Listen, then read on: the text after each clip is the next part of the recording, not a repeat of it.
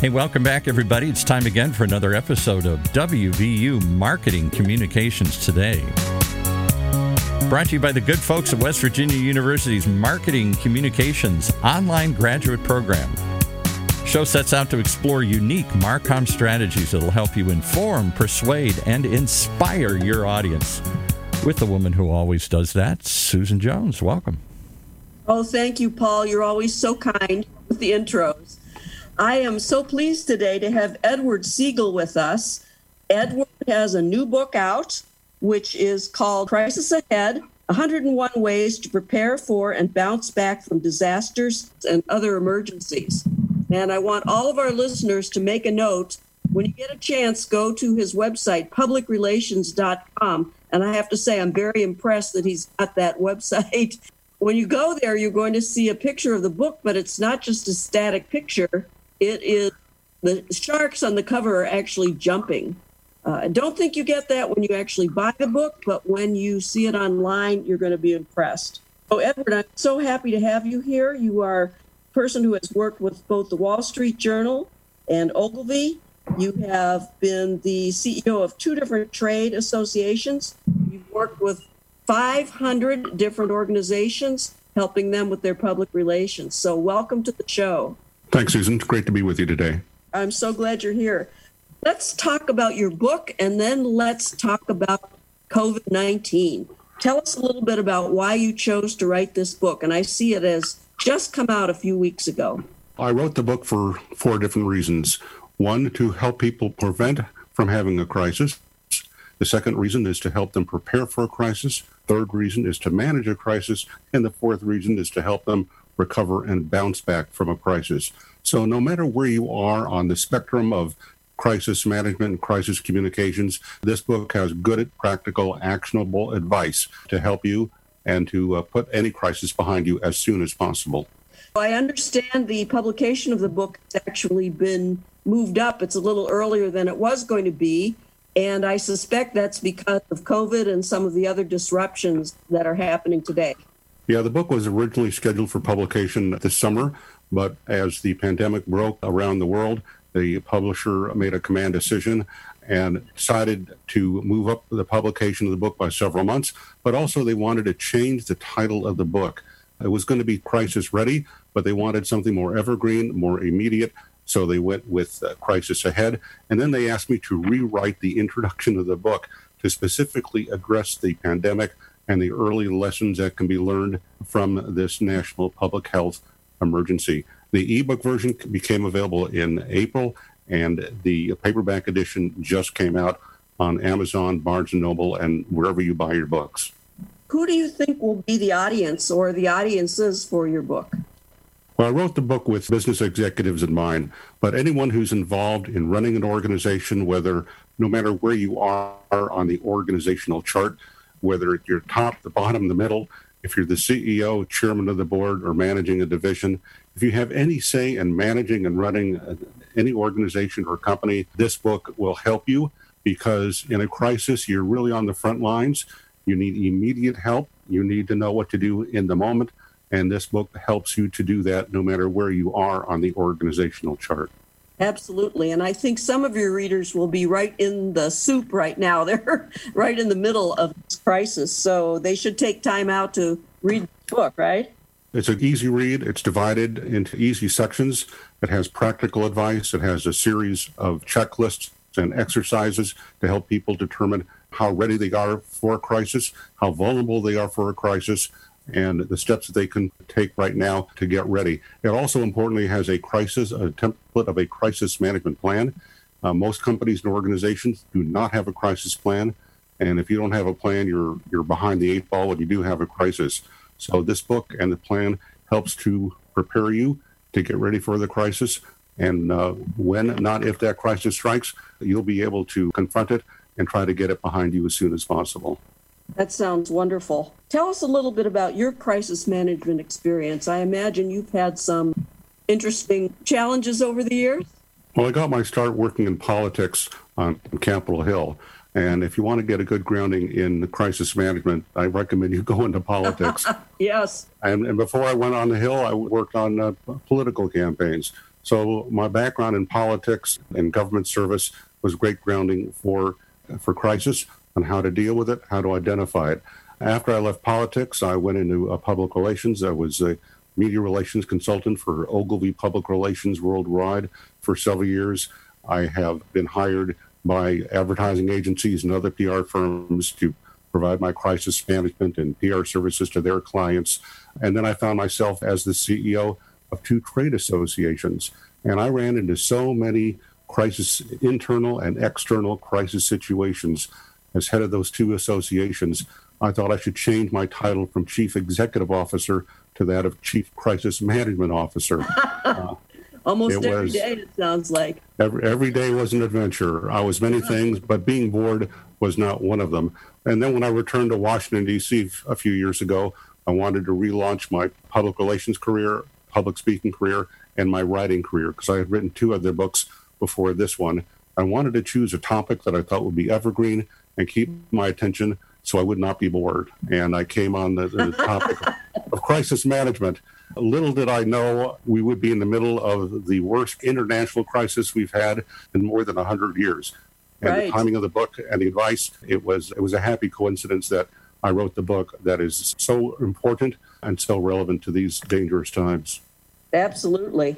Let's talk a little bit about the COVID crisis. You said that many companies do not even have a crisis plan. They must have been really caught flat footed in recent months. Yeah, a lot of companies and executives, they have been thrown into a crisis for which no one prepared for.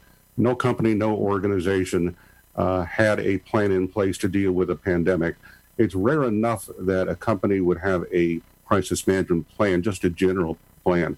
But to have it specific to a national public health emergency like this, I think would be a small number, if any, who had that plan. So that was the first challenge. What do we do? How do we do it? When do we do it? Where do we do it? How do we do it? Why do we do it? And the, the pandemic has raised a lot of issues, but the pandemic has really been unique as a crisis because it has spurred so many other additional sub crises for corporations and organizations around the world. You look at the crisis of where do our people work if it's not safe for them to come? How do we service our clients if it's not safe for them to come to our stores? What do we do in terms of our own payroll? Do we have to fire people or furlough people because we don't want to go bankrupt? There are crises within crises within crises within this large national public health emergency. The other reality is this was not the first time we've had to deal with a pandemic. Our last large pandemic was 1918 with the influenza. And the bad news is that we have not learned from that. We have a history of dealing with crises and then forgetting the lessons that we should have learned to carry it forward. And that's what I addressed in the new introduction for my book on the early lessons we can learn from the pandemic and what we should be remembering going forward. So we learn from our successes, we learn from our failures, and we don't have to go through this again the next time when, not if, we have a national crisis like this. Can you tell us what a couple of those lessons might be? Learned or should learn? Well, lesson number one is the importance of having a plan and testing to make sure it works. Uh, so many of us did not have a plan, and we were really scrambling to decide what we're going to do, how we're going to do it. So, having a plan in place would have been step one. Step two, heed early warnings we had weeks, if not months, of prior notice that the COVID 19 was going to hit our shores. But too many of us acted as if it wasn't going to come. The fact that we were protected by two oceans, that, oh, maybe that's going to protect us. Wrong. In this day and age, it's not a matter of, of if a crisis like this is going to hit, it's when, and we should have seen it coming. We should have done something about it much sooner. Another lesson we should have enough of the right resources. Again, we knew this crisis was coming, but when it hit our shores, we did not have the basics like enough masks uh, and other personal protective equipment. We didn't even have enough resources to test how many people have the virus. And in any crisis, an early thing you really have to do is find out how bad the crisis is. The last I saw, barely 10% of the U.S. population has even been tested. So we don't even know how many of our own people are sick, have been sick, or how many people might be getting sick. And to me, that's unconscionable. you can't address a crisis until you know how bad it is, and we still don't have a handle on it. But things have been so bad primarily because too many of us are ignoring sound practical advice on how to avoid getting sick, social distancing, wearing the masks, things like that. And because too many of us have disregarded that sound practical scientific advice, we're seeing a troubling resurgence of the disease. We're seeing hospitals reaching new capacities. We see people uh, running out of equipment to protect themselves. We see long lines for people to get tested. In one level, this is a self inflicted continuation of a national public health emergency. And although we know what to do and how to do it and why we should do it, too many of us are not doing it. And every day we ignore this basic, sound, practical, scientific advice. It just makes the crisis worse and extends it longer than it should be necessary. Well, you have a lot of experience in the political realm, and I'm wondering how you feel about the fact that things like mask wearing and social distancing seem to have become political footballs. This is not a red and blue issue. It is a red, white, and blue issue. It's an American issue. It's a national issue. And we should not be divided in terms of a mask or no mask party or party affiliation or that kind of divide. We either pay attention to the sound practical advice that uh, Dr. Anthony Fauci, WHO, uh, CDC have been providing us. We cannot run the risk of extending this crisis by making it a political issue. Too many people have tried to make it a political issue. We have to get back on track and make it a non political issue. This is a health issue, it's a public crisis issue. It's a safety issue. It's a survival of people issue. It is not a political issue. And the sooner we get back on track and listen to and adhere to and follow the advice of the health officials and the experts and the scientists, not the politicians, then we will be a, uh, in much better shape. Let's follow the advice of the people who are experts on this, and let's not just get sucked in by someone's uh, loud voice or crazy opinions, because that's all it is. It's loud voices and crazy opinions. We need facts, we need data, we need to follow the experts and not the people who have an opinion and think we should be following them rather than the doctors and the other scientists. That certainly makes sense to me. Edward, after our break, I'm going to ask you for some examples of organizations and companies you feel have done a good job dealing with the coronavirus situation. But right now, we're going to take a little break and hear more about what's going on at WVU. And let's do that. Let's remind you that this year's WVU Integrate Conference, which so many have attended for so many years, it's moved online. Marketing communication experts from a variety of industries are exploring how and what to say during this unprecedented global pandemic, but they're doing it online, and you can join them. View the schedule and tune into the live virtual sessions at integrate.wvu.edu. That's integrate.wvu.edu. And while you're doing it, uh, you might as well check out the WVU Marketing Communications today and all that they're doing there uh, through this program. And the new Digital Marketing Communications Master's Degree Program. It's fully online and can be completed in just a year, has built in certifications from platforms like Google and Facebook. And the program gives you both the strategy and skills to reach audiences on existing and new media like this. Learn more at Marketing Communications. That's Marketing Communications plural dot wvu dot edu. And now back to Susan and the topic of how do we survive this crisis? Right. And just a small commercial here. I'm going to be teaching in that digital marketing program. And right now I'm doing the research and writing for my class, which is called Customer Engagement and Ethics this morning I was on it, and I don't know if you think the professors get excited about things, but when it's in my field and it's so interesting, I really do. So I can't wait to be teaching in that program. Get back to Edward Segal, whose book Crisis Ahead we're discussing today, and the whole situation of the coronavirus crisis and related crises that have come about because of that. But Edward, I think you have some examples of companies that have done a pretty good job during this crisis. Tell us about that. Yeah, several well known companies come to mind. I think they are on the A list. of companies that are doing the right things the right way for the right reasons. Starbucks certainly comes to mind. Just the other day, they announced that everyone who comes into their store will be required to wear a mask. So that's step one in a national public health emergency like this. You need to protect the public, you need to protect the customers, you need to protect your employees. And uh, that kind of requirement, I think, is certainly a step in the right direction. I think Apple did a very good job not once, but several times. When the pandemic broke uh, in Wuhan, China, they quickly closed all of their stores uh, to protect people and the public and their employees. When the disease reached the U.S., they did the same thing and closed all of their stores, again, for the same reasons. Twitter did a good job by uh, first allowing their employees to work from home, then telling them they should work from home, and then recently saying you must work from home permanently. So protecting people in a pandemic is absolutely critical. And then I want to a nod to Amazon. I think they have done a great job in helping to ensure that the national supply chain of goods uh, is running in an effective manner. People won't go to the stores or they can't go to the brick and mortar stores anymore, at least not for a while. And Amazon has become a great partner and a reliable part of the national supply chain to make sure people get uh, whatever they need delivered right to their door.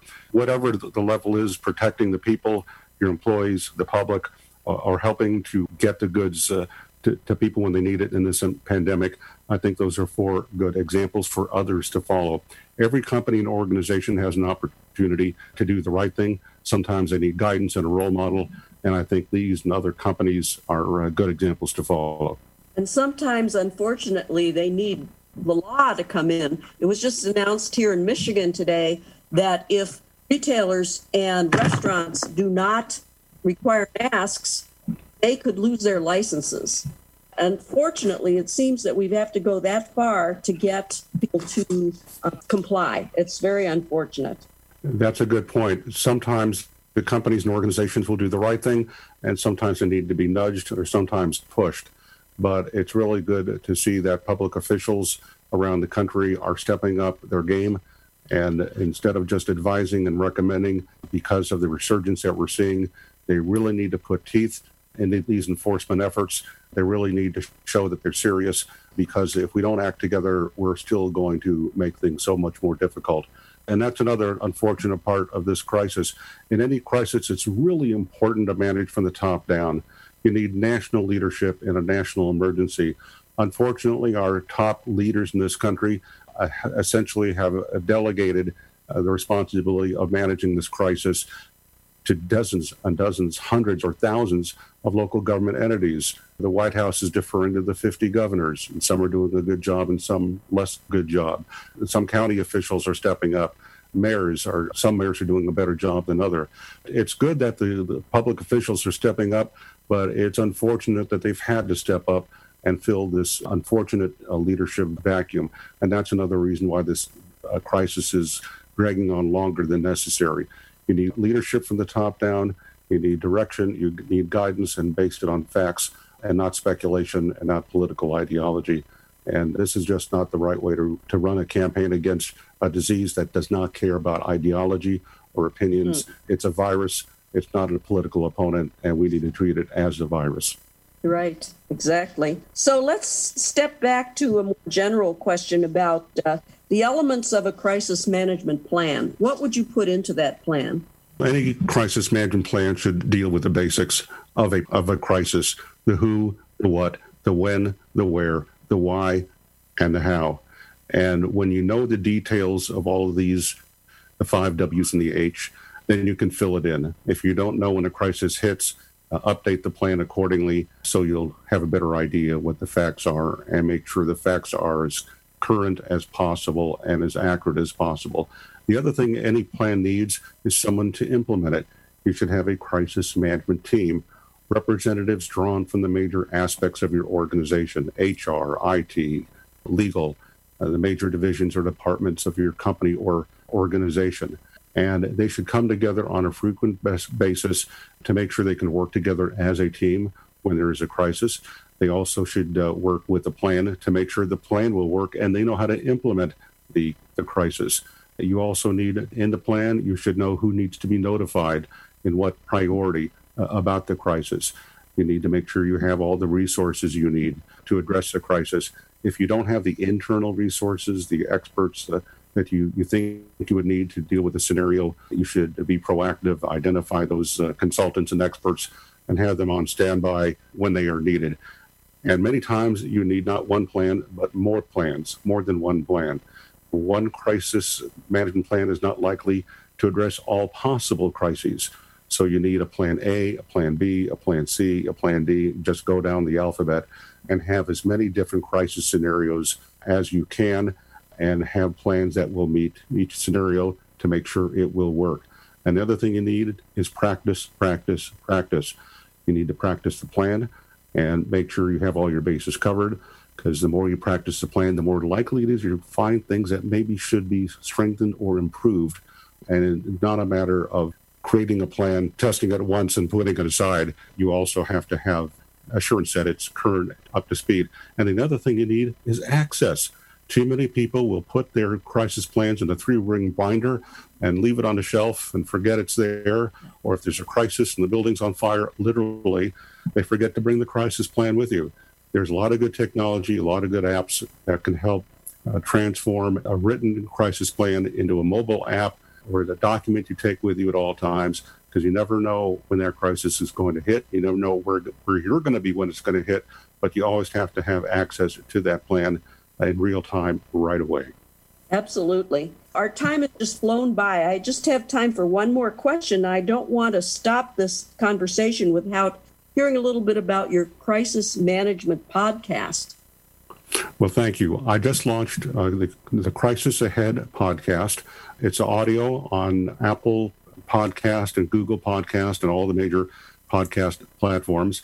But I'm also turning each audio podcast into a YouTube video. So you can listen to it or you can watch it. And it's a great way to keep up to speed with what's happening in the world in crisis. I wanted the podcast to be an extension of the book. So every week I have guests who have been involved in or com- who can comment on a crisis that's been in the news and what their advice and recommendations are. And I also have a, a short commentary at the top of the show with my take on what's happening in crisis management and what we should learn and what we should pay attention to and how we can apply those lessons. Between the book and the podcast, I think these are great ways for anyone in business to have a continuing education about crisis management and to take steps now to prepare for, prevent, manage, and when they're able to, recover from a crisis. And the book and the podcast are designed to do just that. Excellent. Edward Segal, thank you so much for being with us today. It's been a pleasure to hear about your book, Crisis Ahead, and your podcast. And I wish you all the best. I don't like to encourage crises, but I know you're going to have plenty of work in the months and years to come. Thank you for being with us. Thanks. Good to be with you.